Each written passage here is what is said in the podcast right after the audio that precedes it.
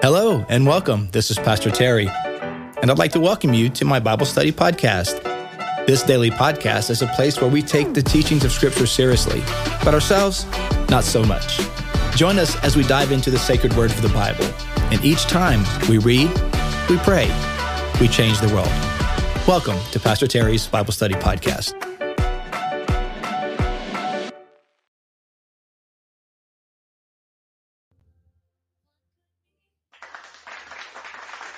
Hello, everyone.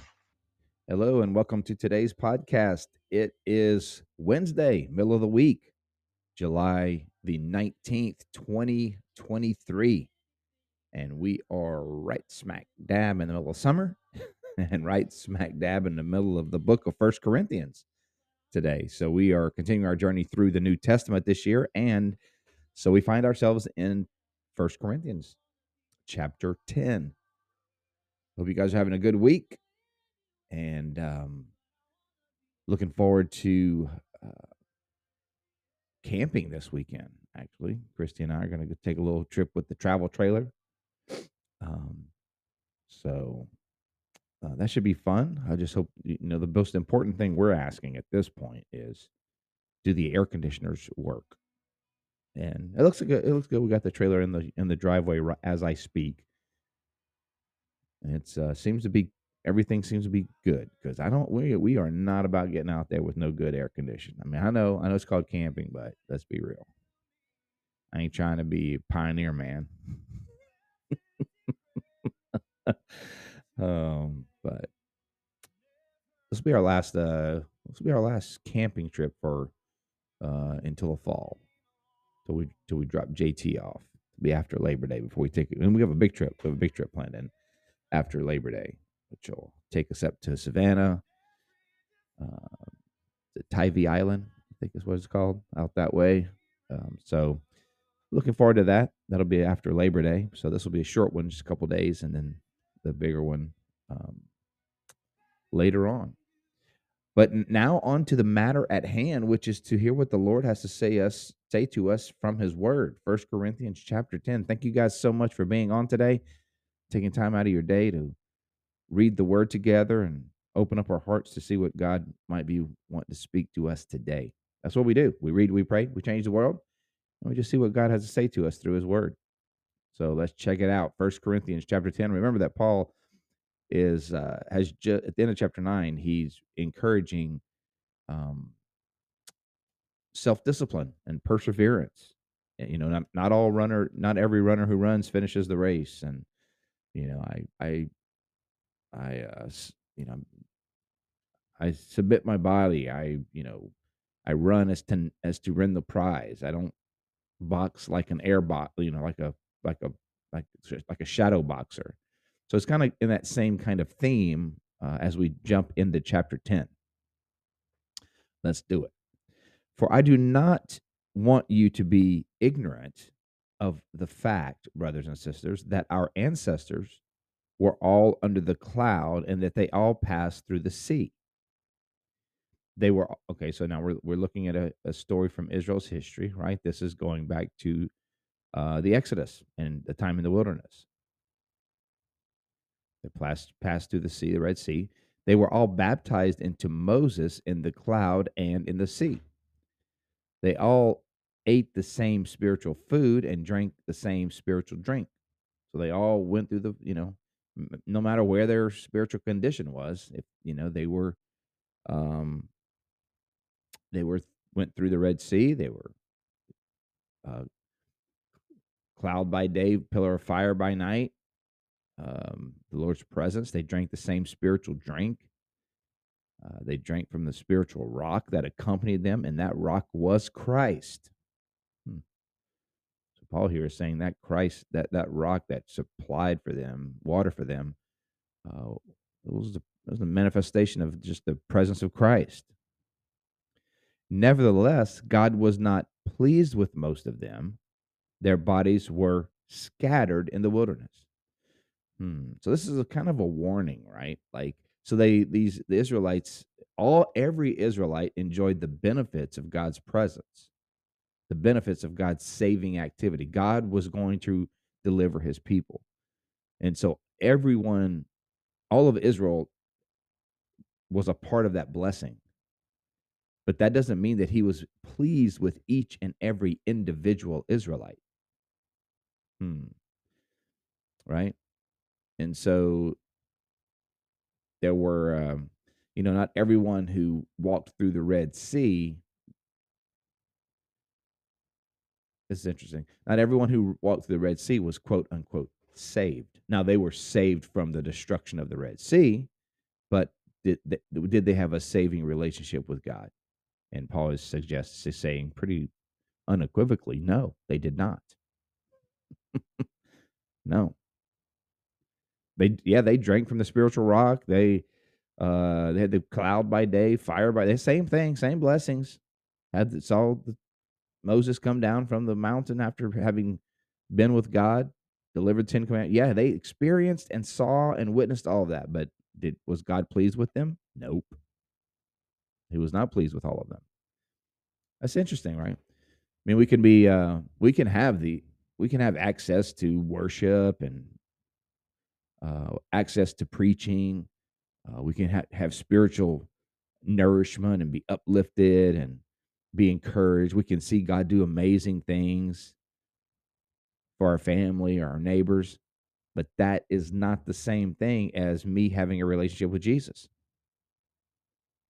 Just me being in the right place at the right time. right? That's just me being in a, me just that's just me hitting the spiritual lottery. That's what that is. That doesn't mean I have a personal relationship with Jesus. I mean, that's uh, a, a, an important. It's just like the you know, we we live in a quote unquote. Well, I would argue that that's questionable. That we live in a quote unquote Christian Christian nation.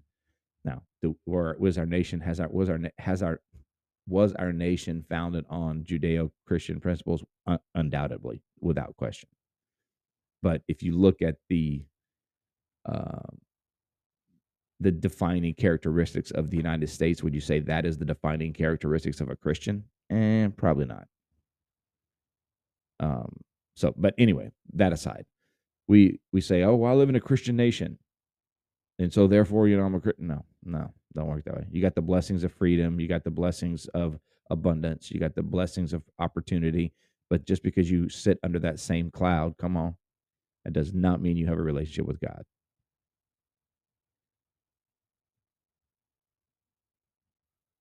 Verse 6 Now these things occurred as examples to keep us from setting our hearts on evil things as they did. Do not be idolaters. Oh, that's pretty clear. Don't be idolaters, as some of them were. As it is written, the people sat down to eat and drink and got up to indulge in revelry. Wow. They man, look at the listen to that contrast. They sat down to feast on the blessings of God. They sat down to eat in the, on the things that he had provided, drink from the water that he had given, and got up from that blessing and that provision by God's gracious hand, they got up to indulge in revelry. Mm. Man, it's it's kind of humbling, right? We want to make sure that we're grateful for what God has given us, but not only be grateful when we're sitting down receiving the things that God has given us, but the true gratitude that is in our heart will be shown by the way we act when we get up from the blessings. How are we acting? How are we behaving? How are we representing Christ? Not when we're consuming and receiving the good blessings of Jesus, but when we get up and actually need, uh, represent Him to the world. It's a great reminder, man. Great reminder. We should not commit sexual immorality, as some of them did. And in one day, 23,000 of them died. Ooh. We should not test Christ, as some of them did and they were killed by snakes. Ooh, gross. Snakes. Ew. Ooh. Paul is saying their uh, the their sinfulness led to their destruction. And do not do not grumble, as some of them did, and were killed by the by the destroying angel. So Paul's recounting these uh, events from the wilderness when different things, uh, different times that large numbers of Israelite, uh, the children of Israel were killed, and he's saying it's related to a in large part it's related to their sinfulness. Don't grumble. Stop being sexually immor- immoral. Don't test Christ. Um, some interesting, uh, interesting three sort of like uh, sins there, right? The sin of sexual immorality, the sin of testing Christ, and the sin of grumbling.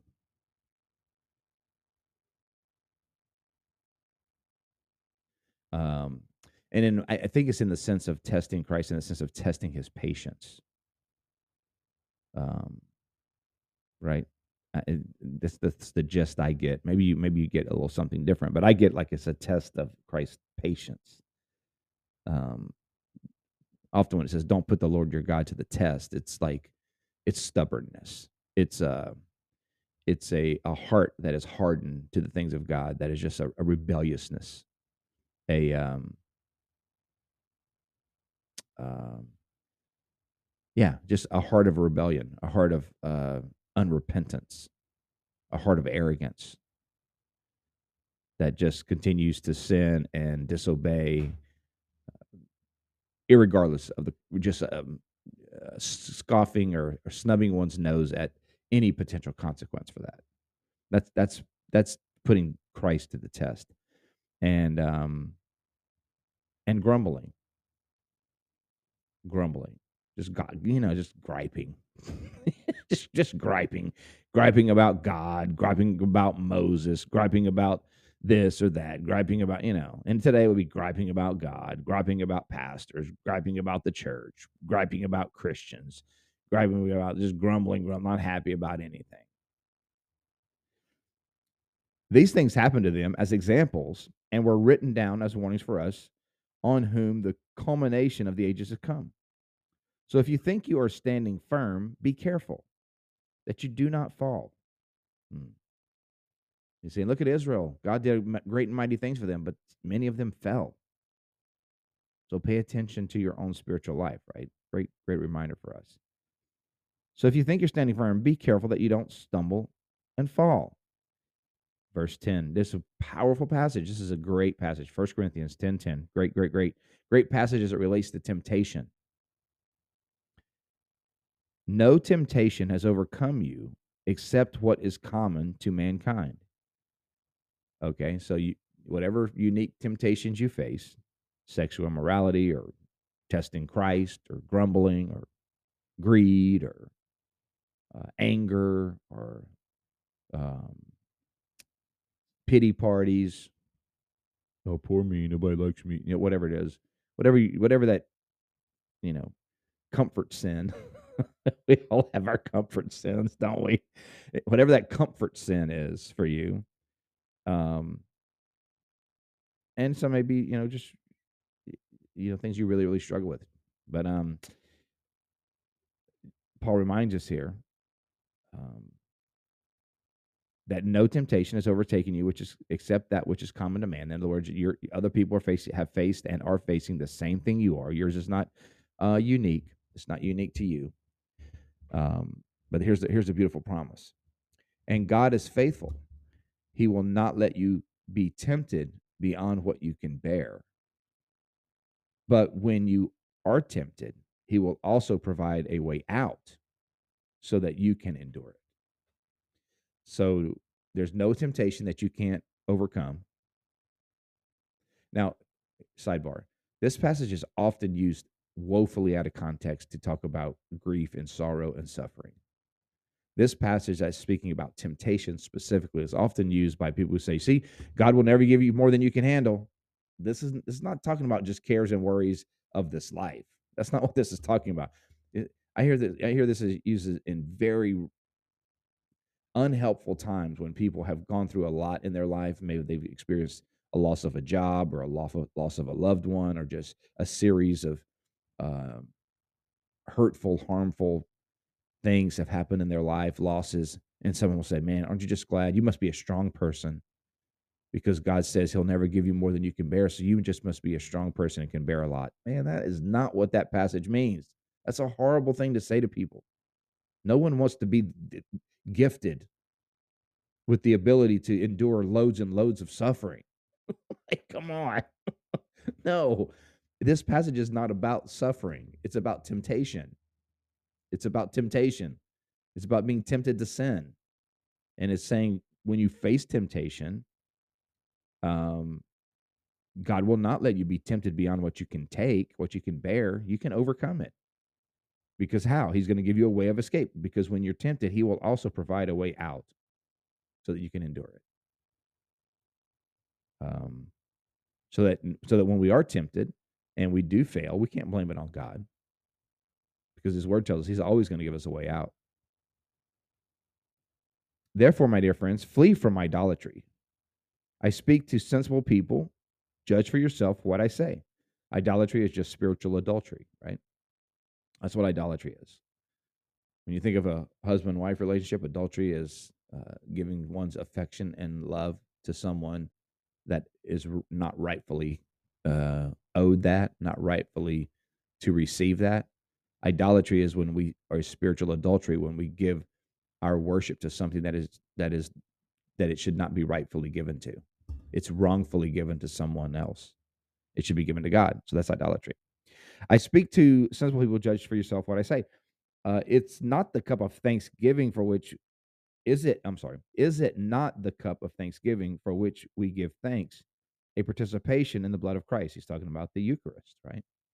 The uh, the Eucharist. Thank, Eucharist means thank, a thanksgiving, and so the communion.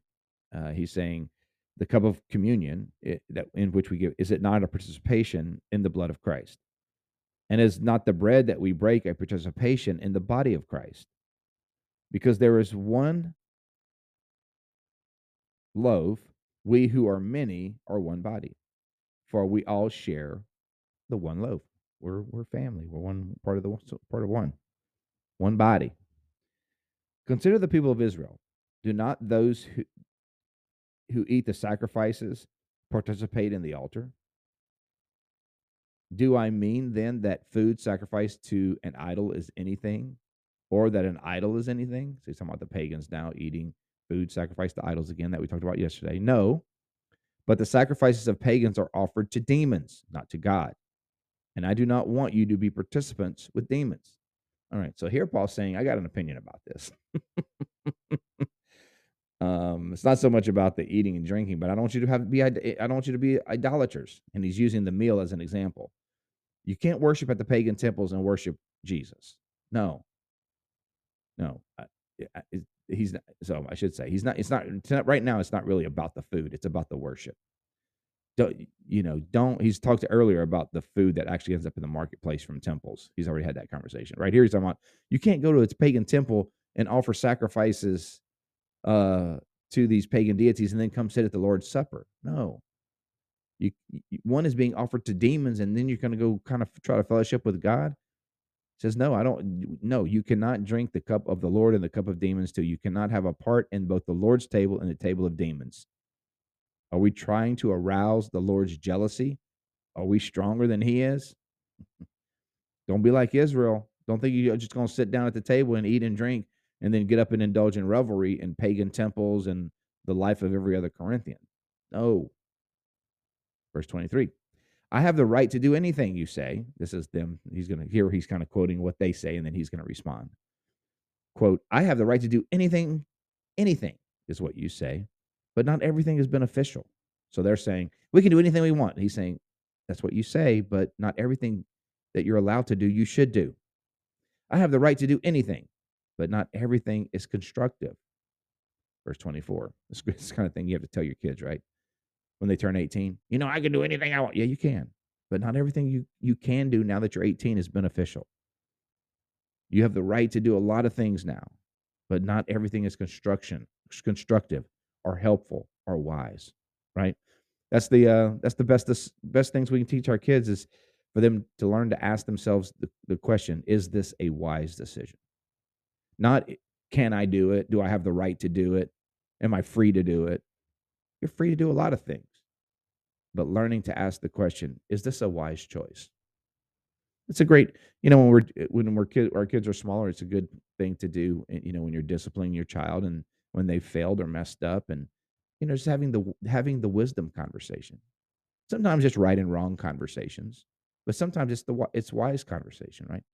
Um, so um, so buddy, was that? A, do you think that was a wise decision? What about that was unwise? Why do you think that probably wasn't a good idea? Yeah, having those conversations. Um, no one should seek their own good, but the good of others. Eat anything sold in the meat market without raising questions of conscience, for the earth is the Lord's and everything in it. So Paul's going back to you can you have the freedom to eat that the the uh, stuff in the market. You know, you have that freedom. No, big- you know, don't eat it with a clear conscience, but don't be worshiping at, at the pagan temples. If an unbeliever invites you to a meal and you want to go, eat whatever is put before you. So if you go to a friend's house, you know they're they're um maybe out in the same spiritual place for, with with you. Maybe they they they throw on the table a, a big old you know piece of meat that was bought from the the market that was once used in the pagan temple. Eat it. You're not hurting anything by doing that. Eat without raising questions of conscience. Why? Because you're you're being you're being a good friend. You don't want to dishonor the host. But if one someone says to you, "This has been offered in sacrifice," then do not eat it, for both the sake of the one who told you and for the sake of conscience. So now he's saying, but if this if this food is like, hey, it's they still are drawing the relationship between this pig, this meat, and its uh, connection to spiritual things, then don't participate. If they're just presenting it as food, unrelated, then that's fine. But if they see that it is a act of worship or that it's connected to some pagan uh, worship, then as a matter of conscience and as a witness to your friend, don't participate.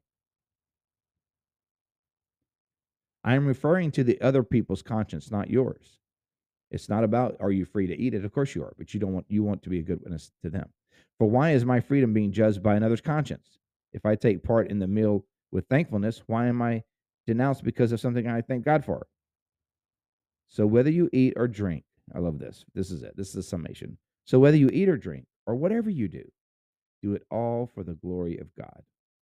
Do not cause anyone to stumble, whether Jews or, Dre- or Greeks or the church of God, even as I try to please everyone in every way. For I am not seeking my own good, but the good of many, so that they may be saved. Mm. Paul keeps going back to that, right? That's the motivation of his heart. And it should be the motivation motivation of our hearts is that people might be saved. And we don't want to do anything that would cause them to stumble or set them back. So when we're um and there's so many ways to apply this in our lives. You know, if certain activities or behaviors w- will cause people to stumble, then we don't do them. Not that we think there's anything wrong with them in our own hearts, but it, there's something wrong with it if it causes someone else to stumble in that instance. Yeah. So it's about conducting our lives in a way that will glorify God and lead people to Jesus. Hmm, good stuff. Well, maybe you can think of some ways that that can apply in your life, and um, so think about it. Think about how uh, th- this this practical application of even though something may be right, it may not be wise in helping someone see who Jesus is. So you might be thinking about uh, some of those um, in your own life. All right, you guys, let's pray. Lord, thank you so much for this time with my friends. Thank you for your holy word. And thank you for this incredible teaching of how to live our lives in a way uh, that will not be uh, presumptuous, honestly, that will not be arrogant, but will not only enjoy the blessings that you provide, but also that we will represent you well when we get up from eating and drinking uh, from the abundance that you provide. Lord, thank you that uh, you have promised that there's no temptation that has overcome us that is not common to man. And with the temptation, will provide a way of escape. And so, Lord, for those of us today as we go out, maybe some of us will face temptation. Help us to see the doors of escape, uh, to make the decisions ahead of time that will help us not lose our cool, not not uh, do something we'd be ashamed of, um, or say something we would be ashamed of, or that would misrepresent you. Lord, thank you so much for my friends. I pray your blessing upon each and every one of them today. May you encourage and strengthen them and bless them. Lord, whatever we do today, whether we eat or drink, whatever we do, we pray that we might do it to the glory of God. In Jesus' name we pray. Amen. God bless you, my friends. Thanks so much for being on today. Hope you take time to uh, enjoy your day and to think about these important spiritual insights from the Word of God about temptation, about spiritual discipline, uh, about uh, just not taking things for granted, and um, and doing whatever we do for the glory of God. All right, you guys have a great day. Thank you for liking, subscribing, sharing this. Always appreciate that. You guys are the best. We'll see you next time tomorrow, First Corinthians chapter 11. You guys have a fantastic day. Bye.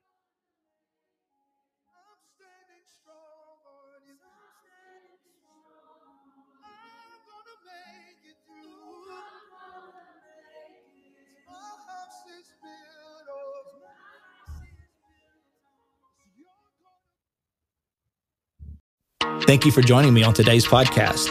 I hope you enjoyed the show. If this episode has been an encouragement to you, take a minute to subscribe or comment or share it with your friends. You can find me, Pastor Terry, and Bayside Church on all social media platforms. You can find Bayside at Bayside Church SH. Until next time, remember, God's word is true. Everything else is merely commentary. God bless you. We'll see you next time.